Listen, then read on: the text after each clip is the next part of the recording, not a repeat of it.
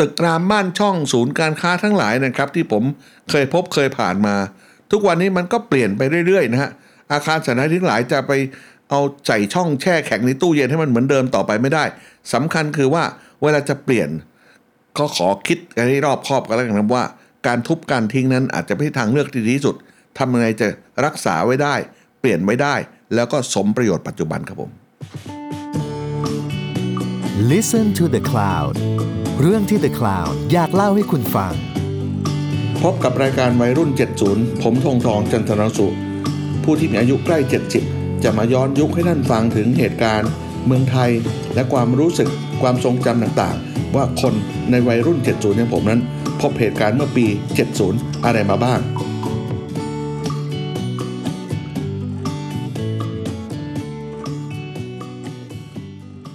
วัสดีค่ะ สวัสดีครับ พบกันอีกครั้งกับรายการวัยรุ่น 70 นะคะ กับอาจารย์ธงทอง วันนี้เนื่องจากว่ามีกระแสข่าวเห็นกันเยอะเรื่องอาคารที่อาคารเก่าหลายหลายหลายแห่งนะคะ ที่มีอยู่แล้วก็มีข่าวว่าจะหายไปบ้าง วันนี้ก็เลยอยากชวนอาจารย์คุยค่ะว่า ตึกที่มันเคยมีอยู่ แล้วมันหายไปแล้วเนี่ย มีอะไรบ้างในความทรงจำของอาจารย์ค่ะ ถ้าให้ผมนึก แวบแรกขึ้นมาเลยนะครับ คนรุ่นผมก็จะมีความทรงจำที่แม่นยำกับพื้นที่ที่วันนี้เราเรียกเป็นเป็นเป็นเซ็นทรัลเวิลด์ตรงแยกราชประสงค์ บางทีมาถามผม ผมก็ยังเผลอเรียกว่าเรียกว่า World Trade Center นะ ซึ่งไม่ใช่ World Trade Center ที่ระบินชนที่นิวยอร์กนะ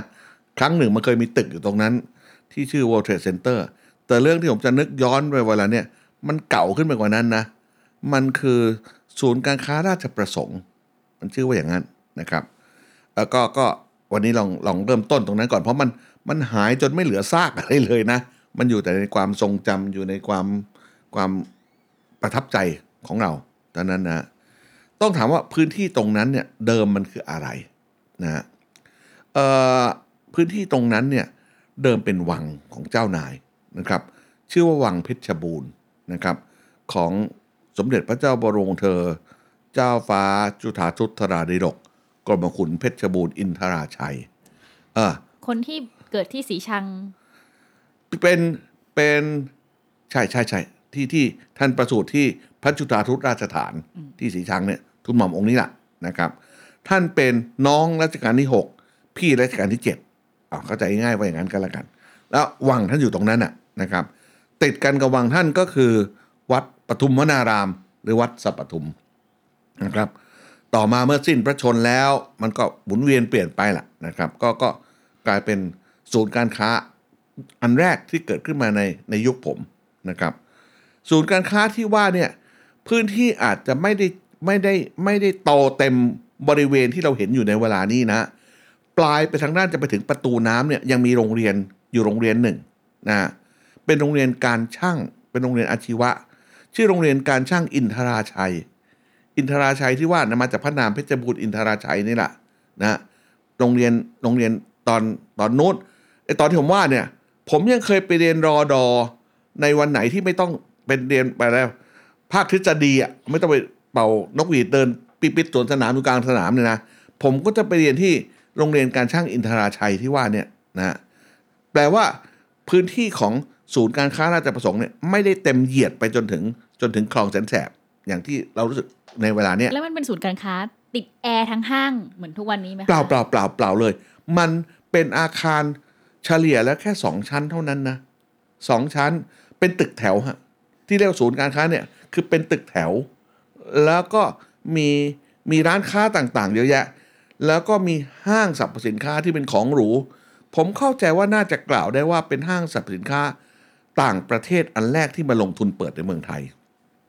เพราะก่อนหน้านั้นเราอาจจะมีสิ่งที่เราเรียกว่าเซ็นทรัลเนี่ยนะแต่เซ็นทรัลก็เป็นกิจการค้าของคนไทย ที่เริ่มต้นอยู่แถววังบูรพา แล้ววันที่ผมพูดเนี่ยมันก็ยังไม่ได้เติบโตอะไรมากมายนะ ก็ยังอยู่แถววังบูรพานั่นแหละ ญี่ปุ่นใจกล้ามาจากไหนก็ไม่รู้ผมว่าเหตุการณ์นี้ถ้าผมนึกว่าผมอยู่ที่ประมาณสักอ้าวผมอายุเฉลี่ยสักสิบขวบนะ ก็ประมาณปีสัก 2508 นะยาวมาถึงประมาณสิบห้าสิบหกแถวๆนั้นนะนะตรงนั้นมันเป็นยุคเฟื่องฟูของของตรงนั้นนะนอกจากอาคารสองสองชั้นที่เป็นเหมือนตึกแถว แต่สะสวยกว่าสะสวยกว่าตึกแถวทั่วไปนะฮะตึกแถวทั่วไปมันแบ่งห้องเล็กไอ้นี่มันจะทำห้องใหญ่หน่อย แล้วก็มีกิจการค้าอะไรต่ออะไรเข้ามาได้มันก็จะมีร้านอาหารมีร้านขายของขายเสื้อผ้าอะไรประมาณนี้นะฮะแต่ที่ใหญ่โตที่สุดตรงนั้นคือ ห้างที่ชื่อไดมารู ไดมารูเนี่ยเป็นร้านค้าจากญี่ปุ่น เพราะฉะนั้นมันก็จะมีสินค้าหลายอย่างที่ที่ very ญี่ปุ่นมากเลย ยกตัวอย่างเช่นเอ่อมุกมิกิโมโต้อ่าอ่ามันก็จะเป็นของหรูขึ้นมาละมันก็จะมีมีมุมที่เป็นขายมุกมิกิโมโต้เนี่ยนะฮะแต่ที่มันตื่นเต้นยิ่งกว่ามุกและตื่นเต้นกว่าใดๆอื่นเลย คือมันมีสับมันมันมีบันไดเลื่อน เป็นบันไดเลื่อนอันแรกในชีวิตที่ผมรู้จักคุ้นเคย แล้วก็ได้ขึ้นมา นะครับ ลองนึกดูเมืองไทยเราเนี่ยไม่เคยเห็นบันไดเลื่อนมาก่อนแล้วคนจะตื่นเต้นแค่ไหนนะเป็นสิริมงคลแก่ชีวิตมากที่ได้เดินขึ้นบันไดเลื่อนไปด้วยนะ แต่มันเลื่อนขึ้นเลื่อนขึ้นอย่างเดียว ไม่มีเลื่อนลง มันมันแพงไงก็ไม่รู้นะเขาเลยติดตั้งอันเดียวคือมีแต่ขาขึ้นอย่างเดียวเท่านั้นอะคือมีอันเดียวทั้งห้างมีอันเดียวทั้งห้างมีเดียวและนอกกรุงเทพก็ไม่มีมีที่นี่ที่เดียวด้วยใครจะขึ้นบันไดเลื่อนต้องไปไดมารูนะเท่านั้นนะ ในไดนมารูมันก็มีบรรยากาศกลิ่นอายเป็นเป็นเป็นญี่ปุ่น ญี่ปุ่น มีสินค้าญี่ปุ่น มีอะไรต่ออะไรต่างๆเหล่าเนี้ยก็เป็นที่ชุมนุมของคนกรุงเทพในเวลานั้นนะใครๆก็ต้องไปเดินห้าง สมัยนี้มันลำบากใจนะเสาร์อาทิตย์ไม่รู้จะไปห้างไหนเพราะมันเยอะ สมัยก่อนไม่ต้องลำบากใจมีห้างเดียวคือไดมารูก็ไปที่นั่นเท่านั้นแหละนะครับสำหรับเด็กไดมารูจะไปซื้ออะไรก็ไม่สำเร็จอะ ผมชอบสิ่งที่มันอยู่หน้าไดมารูมากกว่า มันมีร้านขายแฮมเบอร์เกอร์ ชื่อวิมปี้นะ ตอนนั้นอย่าไปนึกถึงเบอร์เกอร์คิงอย่าไปนึกถึงแมคโดนัลล์อย่าไปนึกถึงมอสเบอร์เกอร์ไม่มีสักยี่ห้อเดียวนะ มันมีวิมปี้เนี่ยมา แล้วมันก็มันก็มีแฮมเบอร์เกอร์ขายอยู่ที่นั่นนะครับ สวรรค์ของเด็กยุคผมก็คือ การที่พ่อแม่ซื้อแฮมเบอร์เกอร์ให้กินอยู่หน้าไดมารูแค่นี้ก็หรูเต็มทีแล้วล่ะนะครับ มันก็เป็นเป็นห้างสรรพสินค้าที่ที่เกิดขึ้น ตอนหลังไดมารูเนี่ยก็ค้าขายดีนะ เขาขยับออกไปอีกพื้นที่หนึ่งอยู่ไม่ไกลกันนัก เรียกว่าราชดำริอาเขต ผมจะนึกดูว่าเวลาเนี่ยมันบวกลบนะ อาจจะคลาดเคลื่อนเล็กน้อยนะ อยู่ใกล้ๆกันกับอยู่ระหว่างพื้นที่ระหว่างโรงแรมอโนมาที่ราชดำริกับบิ๊กซีอะผมไม่รู้มันอยู่อยู่ละแวกนั้นอะ อยู่ละแวกนั้นอะ มันชื่อราชดำริอาเขต แล้วมันก็มีไดมารูเนี่ยเป็นสาขาสองไปอยู่ที่ตรงราชดำริอาเขตนั้นด้วย ก็ดูรุ่งเรืองดี ก็ดูรุ่งเรืองดี ปัจจุบันมีไหม่ไดมารูเนี่ย ไม่มีค่ะไม่มีที่ญี่ปุ่นมีญี่ปุ่นแล้วมันญี่ปุ่นก็ญี่ปุ่นยังมียังมีอยู่นะญี่ปุ่นเออใช่ยังมีมีตราสัญลักษณ์เป็นรูปนกยูงเขียวๆอะไรประมาณนั้นนะยี่ห้อเขานะฮะเนี่ยคือศูนย์การค้าที่ว่าเนี่ยมันก็ผมเชื่อว่าศูนย์การค้าทั้งหลายเนี่ย มันก็มีคู่แข่งใหม่ ๆ เกิดขึ้น เยอะแยะ พอมันเกิดขึ้นมันก็เกิดขึ้นตั้งอยู่ดับไปนะ จากจากที่ว่านี้ก็ไปไปที่ไปที่ราชดำริอาเขต ทุกวันนี้ราชดำริอาเขตก็ไม่ก็ไม่เหลืออยู่แล้วนะนะฮะ ราชดำริอาเขตก็ก็ไม่เหลือไอ้ศูนย์การค้าราชประสงค์ที่ว่านี้ก็ก็ไม่เหลือละนะผมนึกว่าไอ้ที่ผมนึกถึงตึกอะไรที่มันหายไปอีกสักอย่างสองอย่างนะ เอาละแวกแถวๆนั้นผมใช้ชีวิตอยู่แถวปทุมวันเยอะอะเป็นนักเรียนอยู่แถวนั้นเนี่ยนะฮะก็ต้องนึกถึงเอ่อโรงแรมสยามอินเตอร์คอนติเนนทัลหน้าตานะเก๋มาก เออ มันเป็นหน้าตาเหมือนหมวกหมวกเจ๊กหรือหมวกอะไรก็บอกไม่ถูกนะ แต่สีส้มๆนะ แล้วก็มีพื้นที่ใหญ่โตมากเลยนะ พื้นที่เวลานี้ที่ว่าเนี่ยก็คือบริเวณที่เป็นสยามพารากอนมันก็ต้องเรียกว่ากันใช่ไหมห้ามพารากอนนะสยามพารากอนเนี่ยประมาณนั้นะฮะก็คือคือเดิมเป็นพื้นที่ส่วนหนึ่งของวังสัปทุม ซึ่งเป็นที่ประทับดึกนำบันเก่าก่อนของสมเด็จพระศรีสวรินทิรา บรมราชเทวีพระพันวษาอยิกาเจ้า เรียกว่าทรงเป็นย่าของในหลวงรัชกาลที่ 9ล่ะวังท่านอยู่ตรงนั้นอะ ทุกวันนี้ก็ยังเป็นวังของสมเด็จพระนิธิฐาธิราชเจ้าอยู่ แต่ส่วนที่ท่านไม่ได้ใช้แล้วเนี่ย มันก็คือพื้นที่ที่มีโรงแรมที่ว่านี้เกิดขึ้น โรงแรมนี่ก็เป็นโรงแรมที่เป็นเชนนะ คือเป็นโรงแรมที่ที่มีการบริหารที่ได้มาตรฐานโลกล่ะ มีบริษัทฝรั่งที่เป็นเครือโรงแรม Intercontinental เข้ามาซื้อกิจการของร่วมทุนกับคนลงทุนฝ่ายไทยเนี่ยนะฮะรูปแบบสถาปัตยกรรมเนี่ย ผมก็ไม่รู้เหมือนกันใครเป็นคนออกแบบนะ แต่ว่าก็เป็นที่โดดเด่นแล้วก็ทุกคนเห็นแล้วต้องจำได้ละนะครับ ก็มีเป็นเป็นหน้าตาเหมือนหมวกใบใหญ่นะอยู่กลางสนามนะฮะสำหรับเราซึ่งเป็นคนกรุงเทพก็คงไม่มีธุระอะไรจะต้องไป จะต้องไปนอนค้างอ้างแรมอยู่ที่นั่นนะฮะ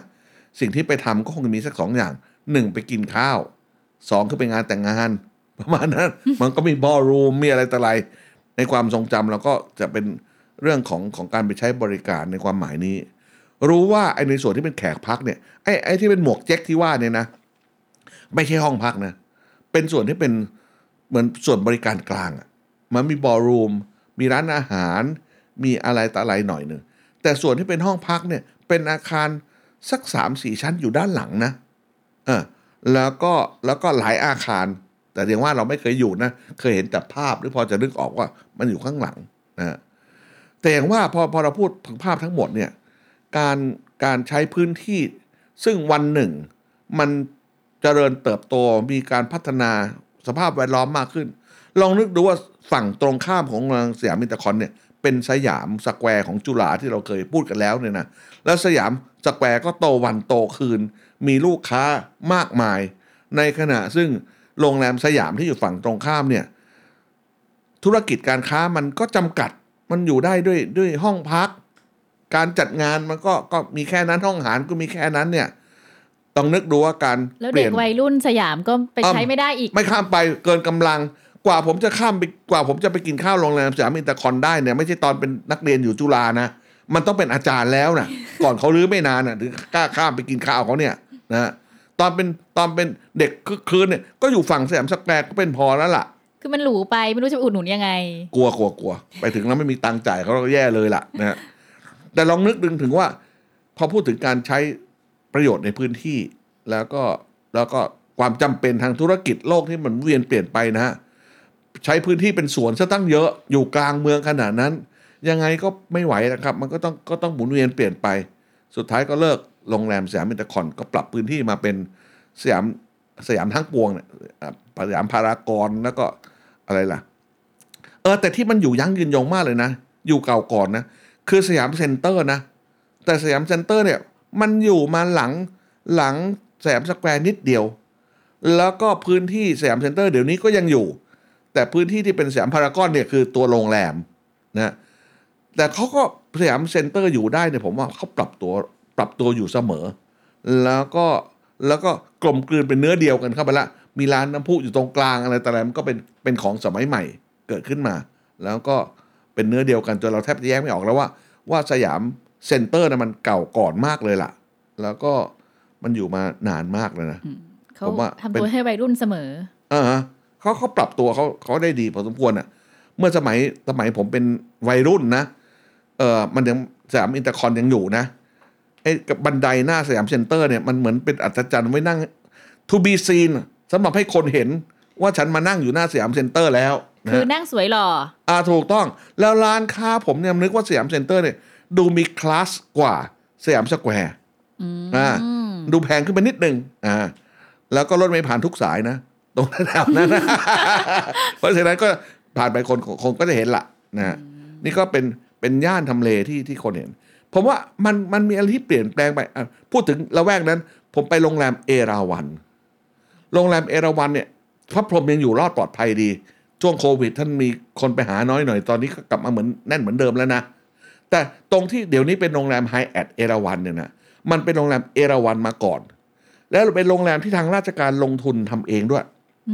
ไม่น่าเชื่อนะ หลวงมีสมัยก่อนมีอสทอะ คือปัจจุบันคือการท่องเที่ยวแห่งประเทศไทย สมัยก่อนชื่อองค์การส่งเสริมการท่องเที่ยวแห่งประเทศไทย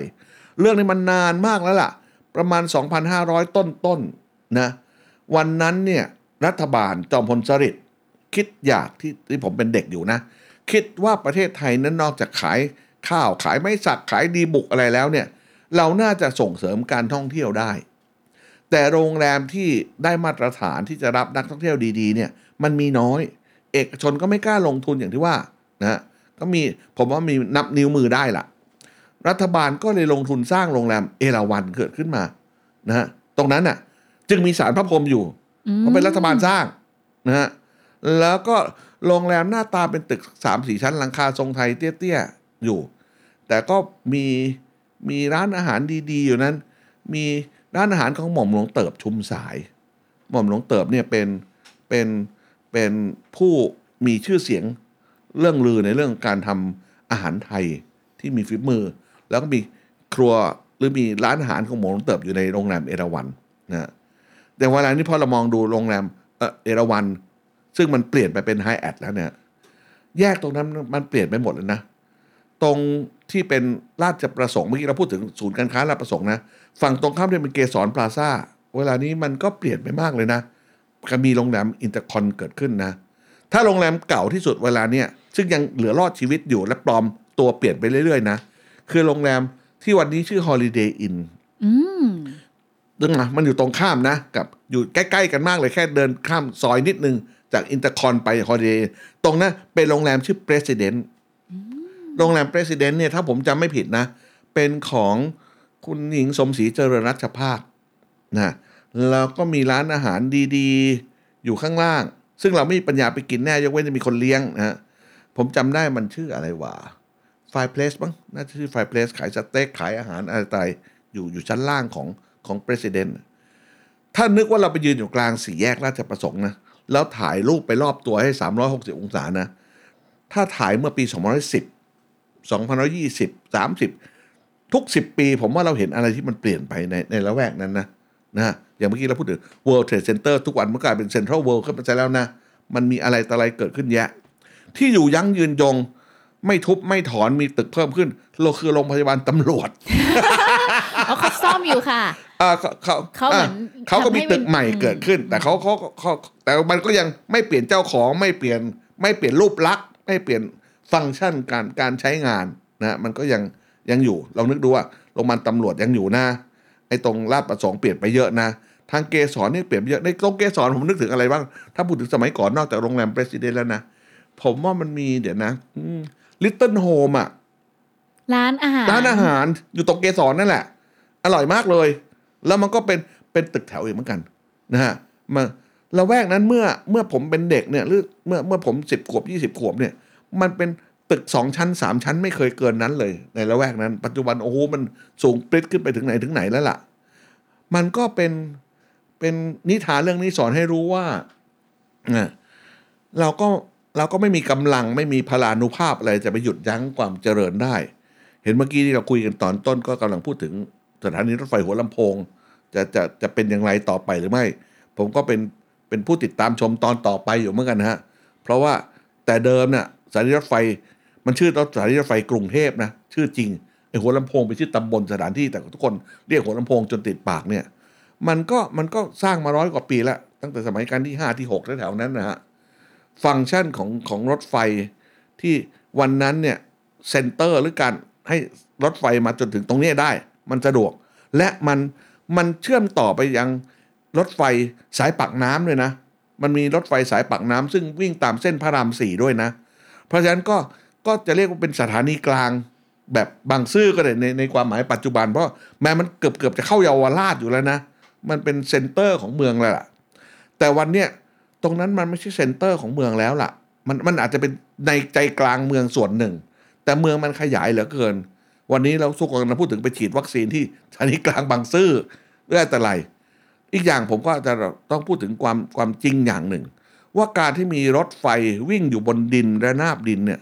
แล้วเข้ามาถึงในในเมืองเนี่ย มันมีข้อเท็จจริงหลายอย่างที่มันมันคลุกคลักกับการจราจร ลองนึกดูว่าติดรถอยู่ตรงยมราชอะ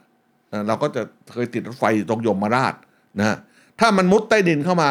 มันก็หมดปัญหานะ แต่มันก็แพงเหลือเกินที่ทำให้รถไฟมันมุดใต้ดินเข้ามาโผล่ที่หัวลำโพงได้ผมก็ไม่ได้เป็นคนไปกำหนดนโยบงนโยบายอะไรหรอก แต่ก็นึกดูว่าสถานีรถไฟหัวลำโพงเนี่ย มันก็เป็นประวัติศาสตร์ ผมก็เคยขึ้นรถไฟที่นั่นมาหลายรอบแล้วนะไปนู่นไปนี่นะ แก่ๆแล้วไม่ได้ขึ้นตอนเป็นเด็กก็ต้องขึ้นนะฮะอ่าเออไปไปไหนวะไปค่ายลูกเสือที่หัวหินนะเออก็ก็ไปขึ้นรถไฟ สถานีสวยที่หัวหิน อ่าใช่ฮะแล้วก็เดินลงลงรถไฟแล้วนะ ก็ให้เดิน